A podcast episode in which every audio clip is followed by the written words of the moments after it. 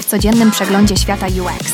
Każdego dnia przeszukuję najpopularniejsze artykuły z ostatnich 24 godzin, aby dostarczyć Ci najświeższe i najciekawsze informacje.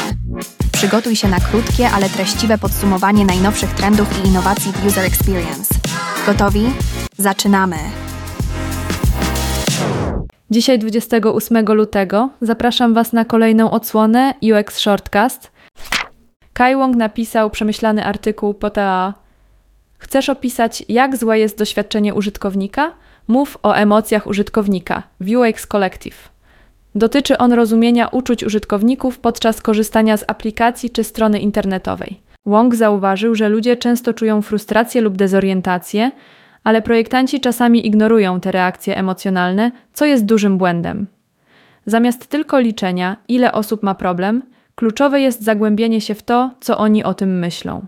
Nawet jeśli problem dotyka tylko jednej osoby na pięć, jeśli jest to dla niej duża sprawa, powinno być też dla zespołu projektowego. Takie podejście pomaga w dokonywaniu rzeczywistych ulepszeń, które mają znaczenie dla użytkowników.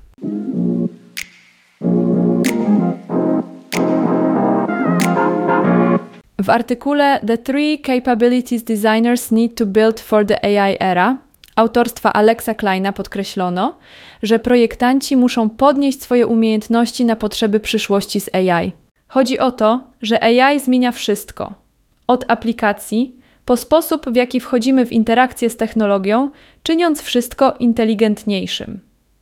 Projektanci nie mogą po prostu się wyluzować. Muszą nauczyć się strategii AI, zrozumieć, jak projektować interakcje z AI, myśleć mniej przewidywalnie, bardziej elastycznie, a nawet angażować się w projektowanie modeli, co oznacza, że będą pomagać kształtować zachowanie AI. To wezwanie do broni dla projektantów, aby zagłębili się w AI i pomogli kształtować przyszłość, w której technologia lepiej nas rozumie i lepiej dla nas pracuje.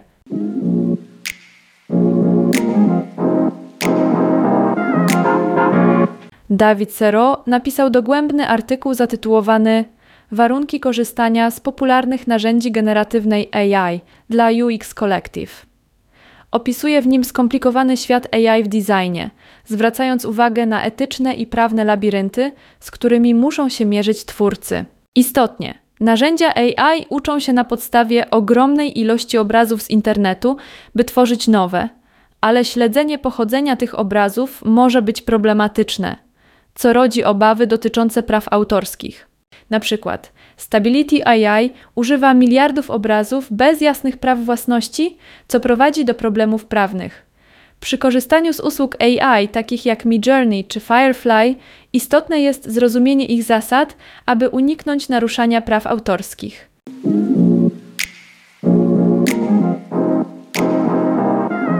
Dziękuję za wysłuchanie i zapraszam na kolejną dawkę wiedzy już jutro.